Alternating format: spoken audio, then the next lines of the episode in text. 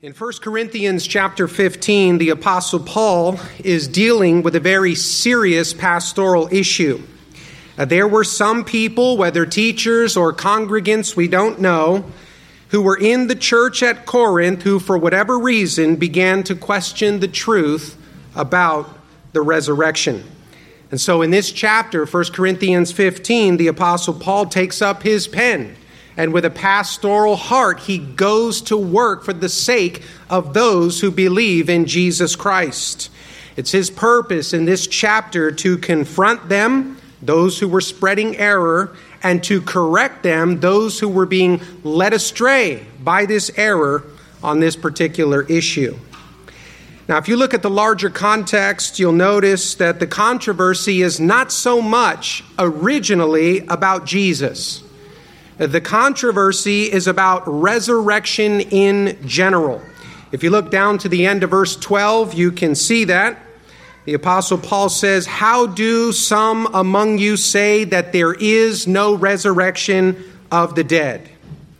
So it's pretty clear that this is a general concern, but you'll also notice that the way Paul addresses their question is by bringing them back to the reality of the resurrection of Jesus.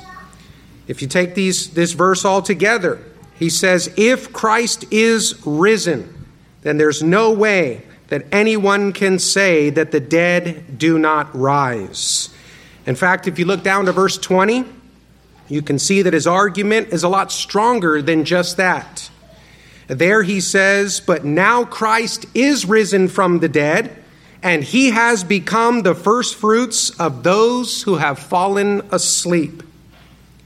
In other words, it's not just that the resurrection of Jesus makes the resurrection of his people a mere possibility.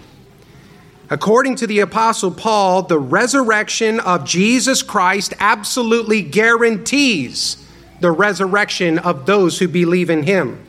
Jesus is the firstfruits, and we, congregation, are the rest of the harvest.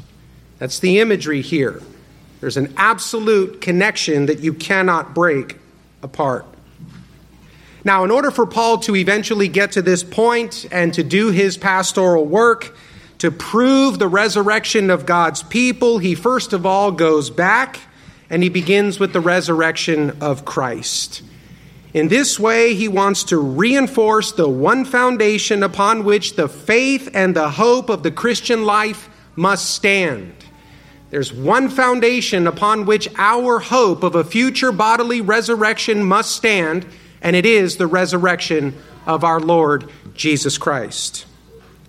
So now in verses 1 through 11, the Apostle Paul gives to the Corinthians and to those of us who are here today two things to consider.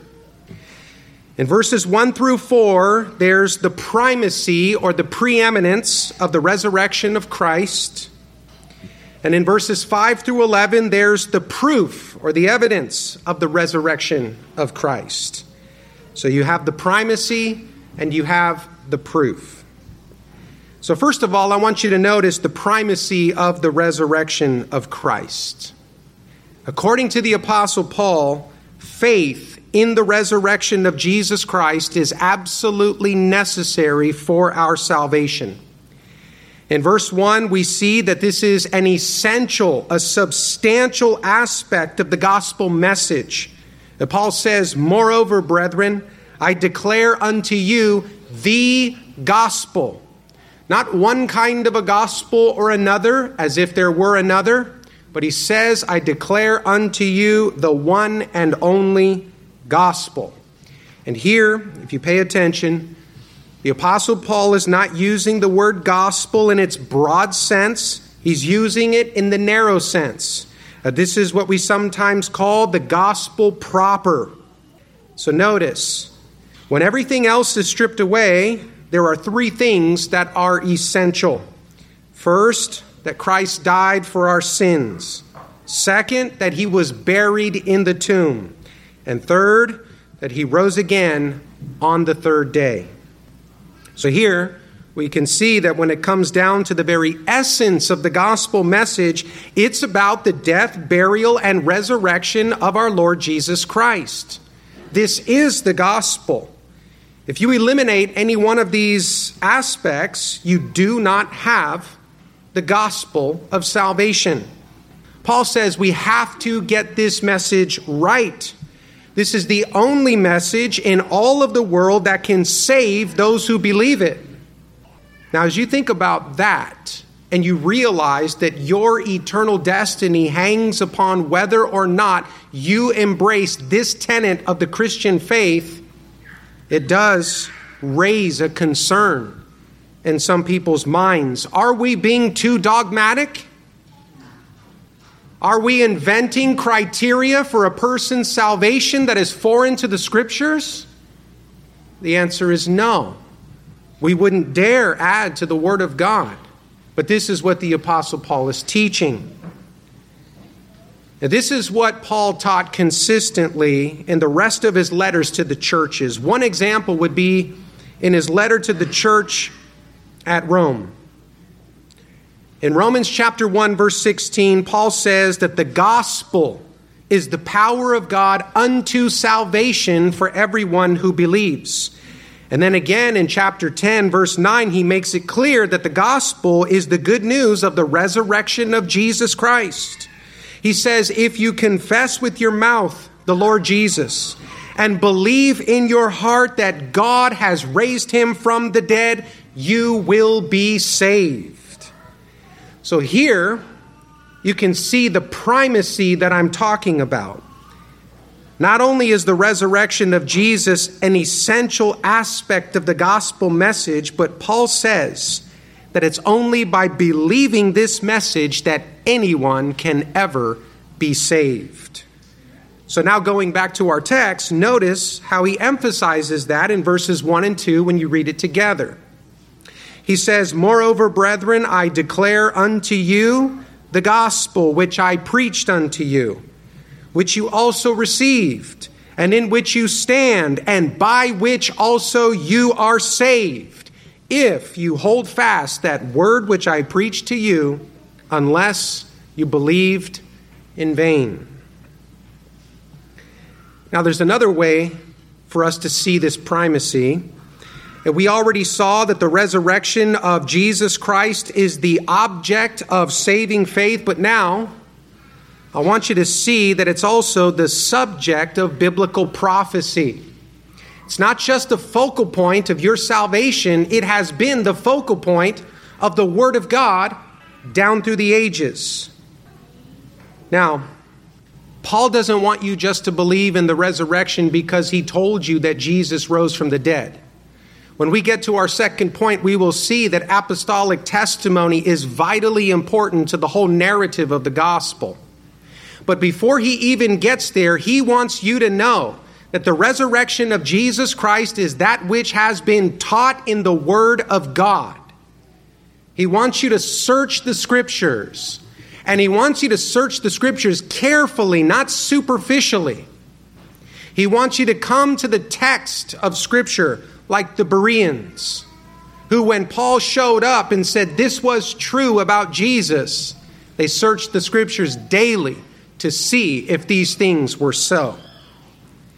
Now, notice in verses 3 through 4, he says this For I delivered unto you, first of all, that which I also received, that Christ died for our sins according to the Scriptures, and that he was buried, and that he rose again the third day according to the Scriptures. One of the things that we should always keep at the forefront of our minds is that the people of God have always had the essential aspects of the gospel given to them. The gospel, and this is very, very important, but the gospel did not originate in the first century. Instead, it was given to the people of God from the very beginning. And so, as you go back and you search the Word of God, what you find is that all the elements of the gospel are already there, and that the people of God already believed them. They understood these things, at least in the measure that was sufficient for their time. Now, if we wanted to, we could spend the rest of the afternoon looking at different passages of Scripture where the death and resurrection of Jesus are contained. We could look at passages where it's contained in types and shadows, as it is in the sacrifice of Isaac. Uh, you remember, Isaac himself is a type of Christ. And even though Abraham was about to sacrifice his son, he knew that if he did that, God would raise him from the dead. So, right there, types and shadows are preaching to us and historically preaching to Abraham the gospel of the resurrection. In Hebrews chapter 11, verses 17 through 19, we see that this is the precise thing in view. There it says, By faith, Abraham, when he was tested, offered up Isaac. And he that had received the promises offered up his only begotten Son, of whom it was said, In Isaac your seed shall be called, accounting that God was able to raise him up even from the dead. But then it says, And from which also he did receive him, as in a figure. I find it interesting that in the New Testament, Jesus makes the point that Abraham had an understanding of the gospel that again was sufficient for his time. In John chapter 8, verse 56, Jesus says to the Jews, Your father Abraham rejoiced to see my day, and he saw it, and he was glad. If you cross reference that particular statement with Psalm 2, and verse 7, and you cross reference that with Acts chapter 13 and verse 33, you can see that the day of the Lord Jesus Christ, the day that he's talking about here, is when he, as the only begotten Son of God, was raised from the dead. Let me give to you the interpretation of the Apostle Paul. He says, And we declare unto you glad tidings that promise which was made to the fathers. God has fulfilled this for us, their children, in that Jesus was raised from the dead. As it is also written in the second psalm You are my son. Today I have begotten you. And he raised him from the dead, no more to return to corruption. End quote. Now, another passage that we could look at is Psalm 16. That's a passage that the Apostle Peter quotes as an Old Testament promise of the resurrection of Jesus. And there, it's very interesting. Peter doesn't just announce it or declare it, he actually defends it. He actually develops it, he expounds upon it. And so rather than me going to Psalm 16, I'm just going to let Peter do it for you. In Acts chapter 2, verses 22 through 32. It's a, it's a decent section. Listen to what Peter says. He says, Men of Israel, hear these words Jesus of Nazareth, a man attested by God to you by miracles, wonders, and signs which God did through him in your midst, as you yourselves also know, him being delivered by the determined purpose and foreknowledge of God, you have taken by lawless hands, have crucified, and have put to death, whom God raised up, having loosed the pains of death, because it was not possible that he should be held by it. And then here's where he quotes from Psalm 16. He says, For David says concerning him, I foresaw the Lord always before my face, for he is at my right hand, that I may not be shaken. Therefore my heart rejoiced, and my tongue was glad, and moreover my flesh also will rest in hope. For you will not leave my soul in Hades, nor will you allow your Holy One to see corruption.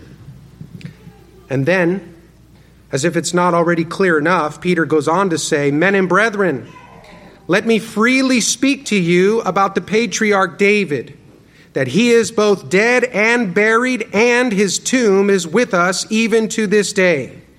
Therefore, being a prophet, and knowing that God had sworn with an oath to him that of the fruit of his body, according to the flesh, he would raise up the Christ to sit on his throne.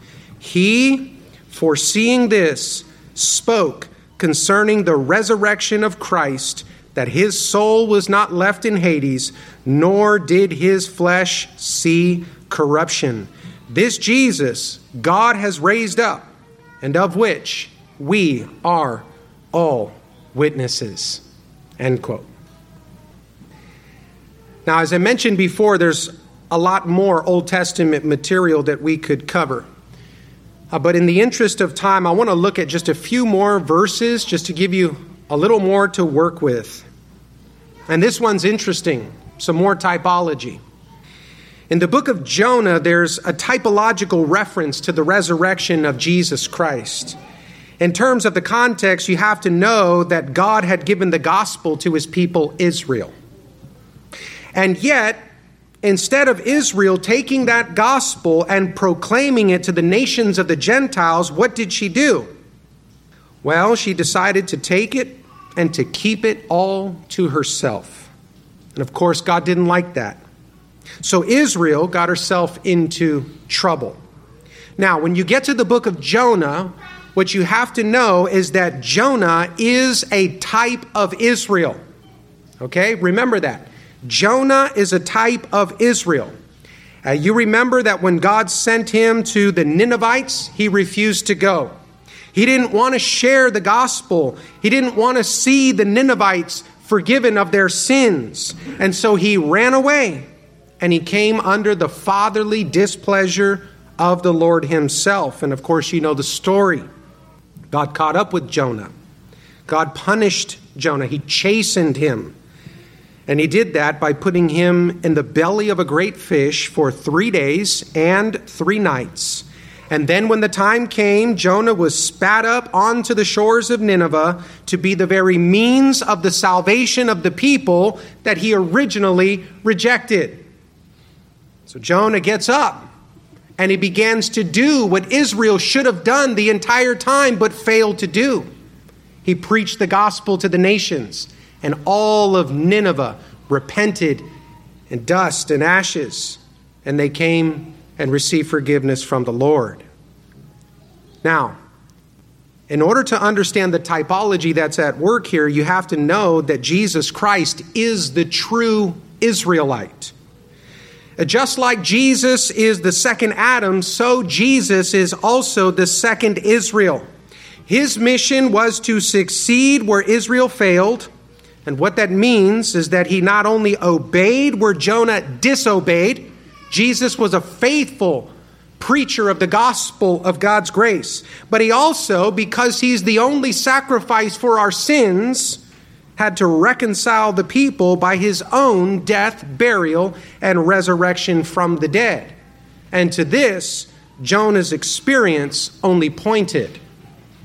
And so in Matthew chapter 12, verse 38 and following, the Bible says, Then some of the scribes and Pharisees answered, saying, Teacher, we want to see a sign from you.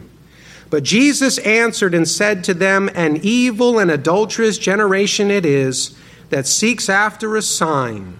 Therefore, no sign will be given to this generation except the sign of the prophet Jonah.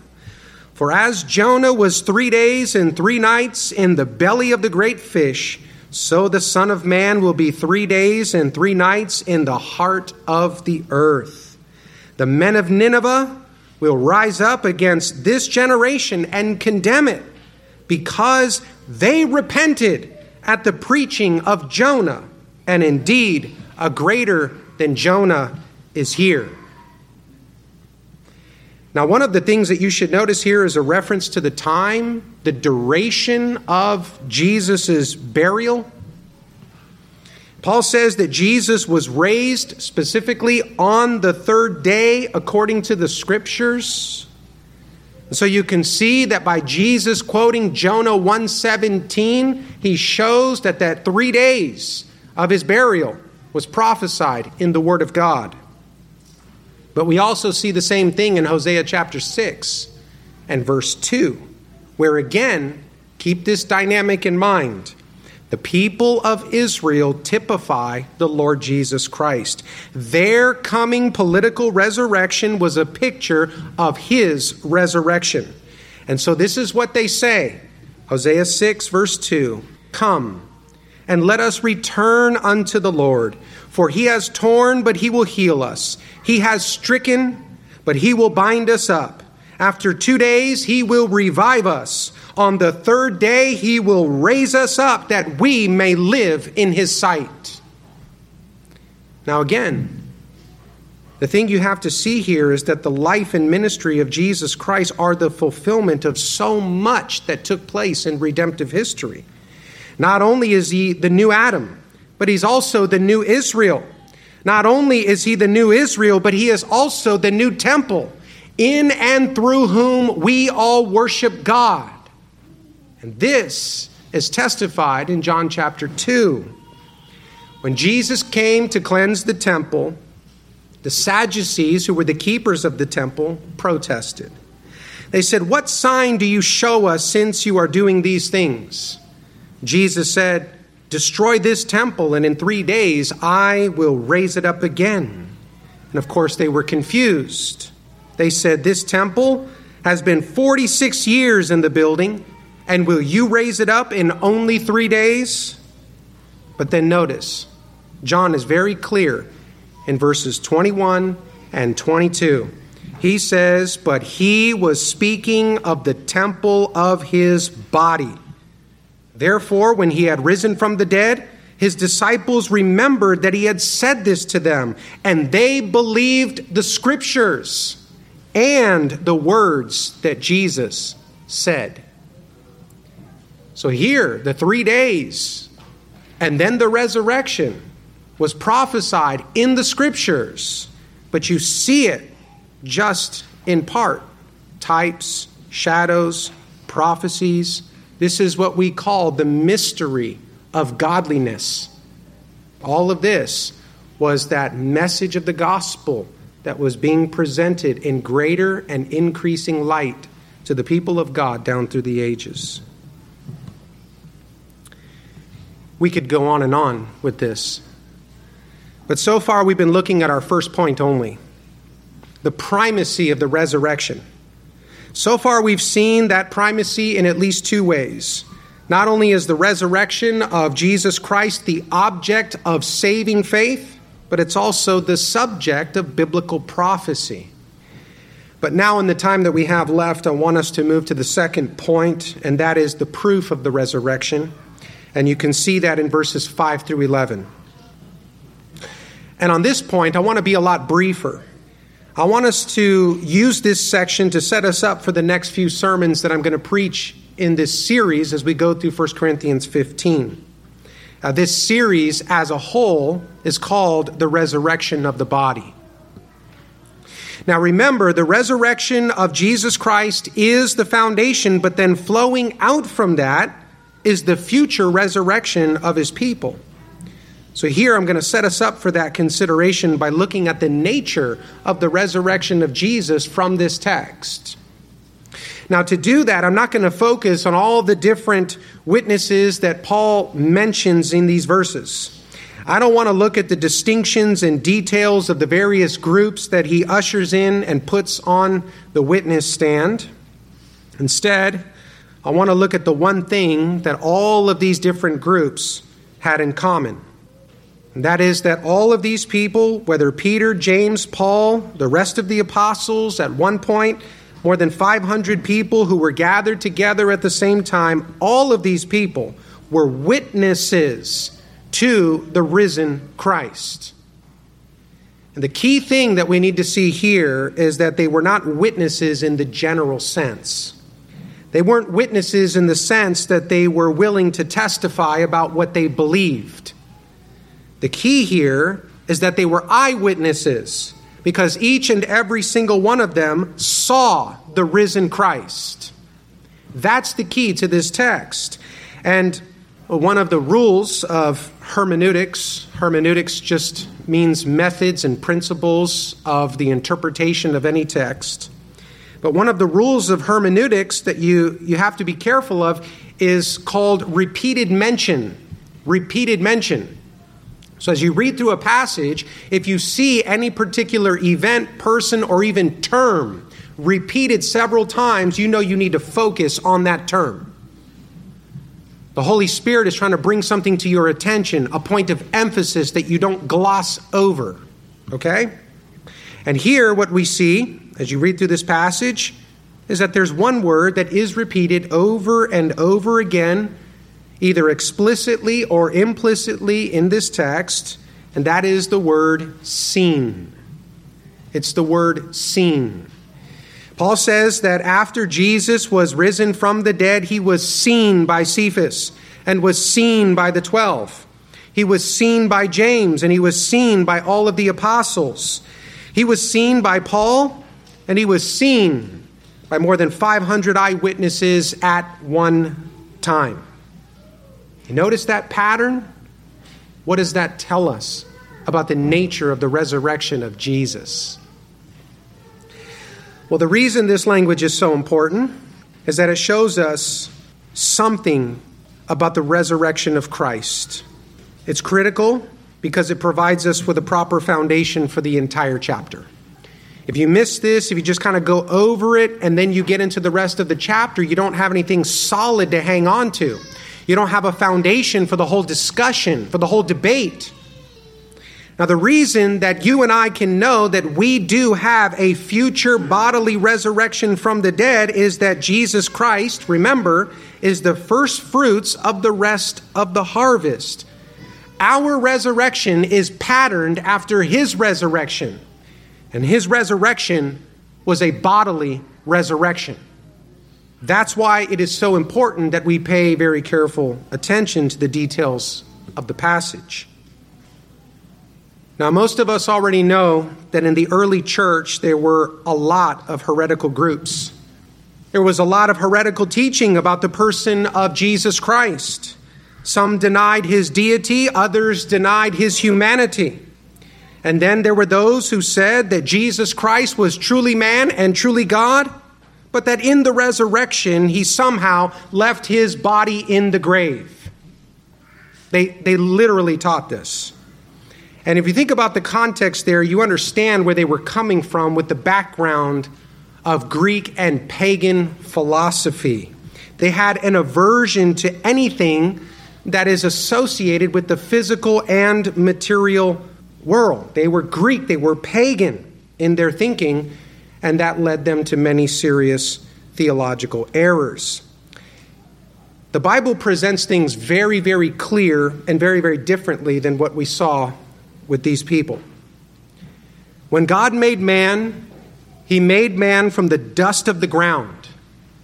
And after making man from the dust of the ground, he breathed into him the breath of life and after doing that, God looked and God saw that what he had created was very good. Not to be despised, not to be disregarded. God looked upon the works of his hands and he was well pleased. He's the one who decided to create us from the dust of the ground to be physical and bodily and material. It wasn't our choice. This is the biblical record. Genesis chapter 1, verse 31. Then God saw everything that he had made, and indeed it was very good. So the evening and the morning were the sixth day. So God was happy with the work of his hands. And nowhere do we see the Bible ever indicate that the material aspects of the creation were looked upon in a different way. And this is why when Adam and Eve sinned and the whole of mankind was ruined by sin and corruption, God had a plan of redemption. And just to be clear, redemption is not replacement. Redemption is not annihilating everything and then starting over with some different program. To redeem the world means to rescue his people and to restore them, along with everything else in the created order, to its original intended purpose. To say that only our souls are redeemed and that only our souls will be raised again is to make the incarnation of Jesus Christ an unnecessary feature of our salvation. In the early church, there was a man by the name of Apollinaris. Uh, he was responsible for what we call the Apollinarian heresy. And basically, he taught that the divine Logos, the second person of the Trinity, took a body, but he didn't take a human soul. That's what he taught. According to him, the Logos did not assume a full and complete human nature, but was instead reduced to be God in a body. God in a body. And so the mind of the Lord Jesus Christ was the Logos. And all he had was a human body and no human soul. So, what was the problem with that heresy in the early church? I think it's obvious. If Jesus only assumed a body and not a soul, then all we can hope for is the redemption of our bodies, which is absolutely ridiculous. Now, this heresy was condemned and refuted in AD 451 with the definition of Chalcedon. But I want you to consider what Gregory of Nazianzus said in this connection. He made the point, and rightly so, that if Jesus was only partly man, who only saved a part of man, then we are not saved at all. And here is his famous saying He said, That which he has not assumed, he has not healed, that is, redeemed. Now, on the other side of this, I bring that to your attention because of the contrast. On the other side of this, we have to maintain that Jesus not only assumed a full and complete human nature, but that he redeemed the entire thing. This means that if you and I are ever to be redeemed in full, we have to have a Savior who took upon himself both body and soul, and with that body and with that soul, he overcame the power of sin, death, and the grave. And the good news, congregation, is that this is exactly what Jesus Christ has done. Let me give you three things to consider about this particular point. And remember our first point the primacy of the resurrection of Jesus Christ, in that this is the gospel. And this is the message we believe so that we might be saved. This is not a secondary issue. Now, listen carefully to this point so we can properly understand the resurrection of Jesus and then later understand the resurrection of his people. First of all, Jesus predicted explicitly the resurrection of his body. When he said, Tear down this temple, and in three days I will raise it up, John explicitly says he was speaking about the temple of his body. Number two, the facts of history prove the resurrection of his body. If Jesus didn't rise bodily from the dead, that entire reading that we did as a congregation is pointless. Who cares about that stone? Who cares about an empty tomb? The tomb didn't need to be empty if the resurrection of Jesus Christ was only spiritual. What is the whole point of the narrative? There's also no reason for the fabrication of the soldiers that the disciples somehow came in the middle of the night and stole away the Lord's body. Who cares about his body? If the expectation of the Word of God, of all the biblical prophecies, of Jesus and the apostles, was only for a spiritual resurrection, then all of this is meaningless. Now, never mind the fact that when Thomas heard that Jesus rose from the dead, he said that he wouldn't believe unless he could see him with his eyes and touch him with his hands. That's not even the most important part of that account. The most important part of that account is that when Jesus showed up in his own body, he said to Thomas, Put your finger into the wounds of my hands, and put your hand into the wound of my side. So, the very fact that Jesus showed up in his own body with the very scars from the crucifixion tells us that this was a visible, physical, bodily resurrection from the dead. And I might add, if it wasn't that, then Jesus was deceiving Thomas. Thomas says, I'll believe that Jesus rose from the dead if I can see his body and touch it with my hands. So Jesus comes, shows him his body, he touches it with his hands, and then he says, Now you believe. Blessed are all those who have not seen me and yet still believe. And that's us.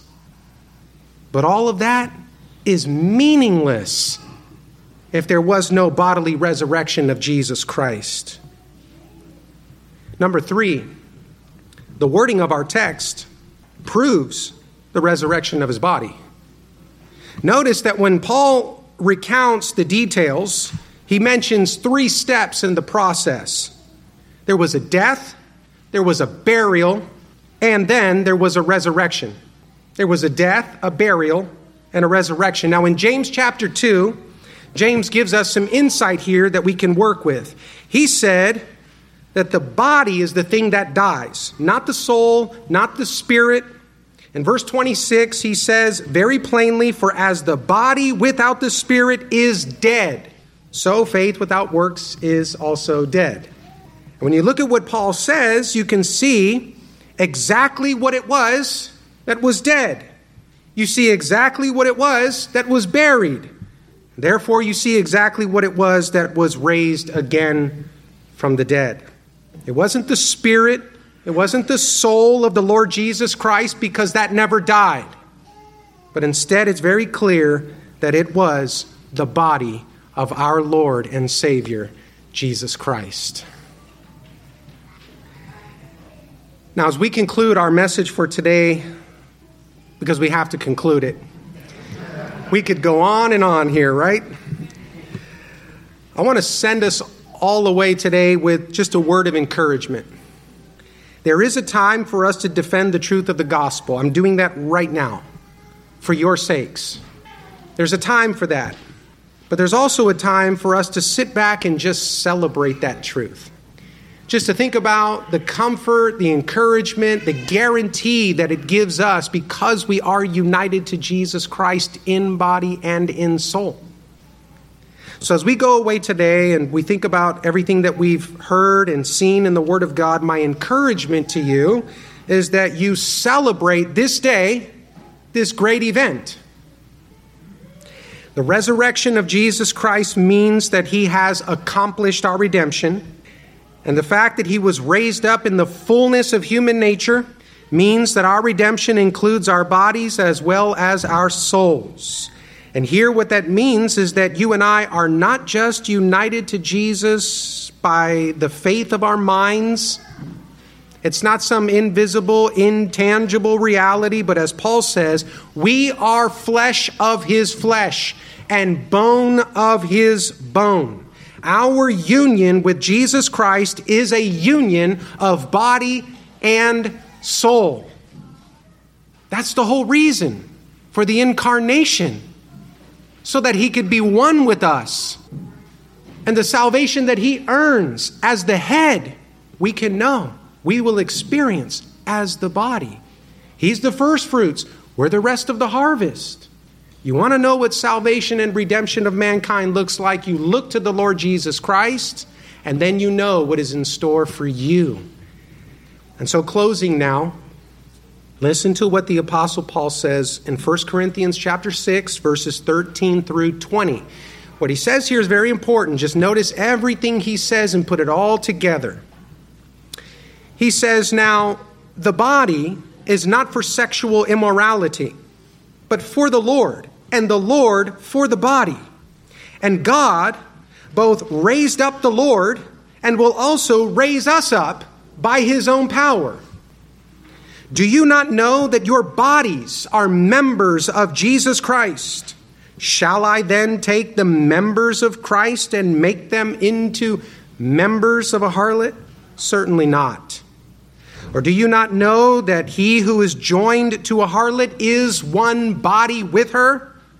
For the two, he says, shall become one flesh.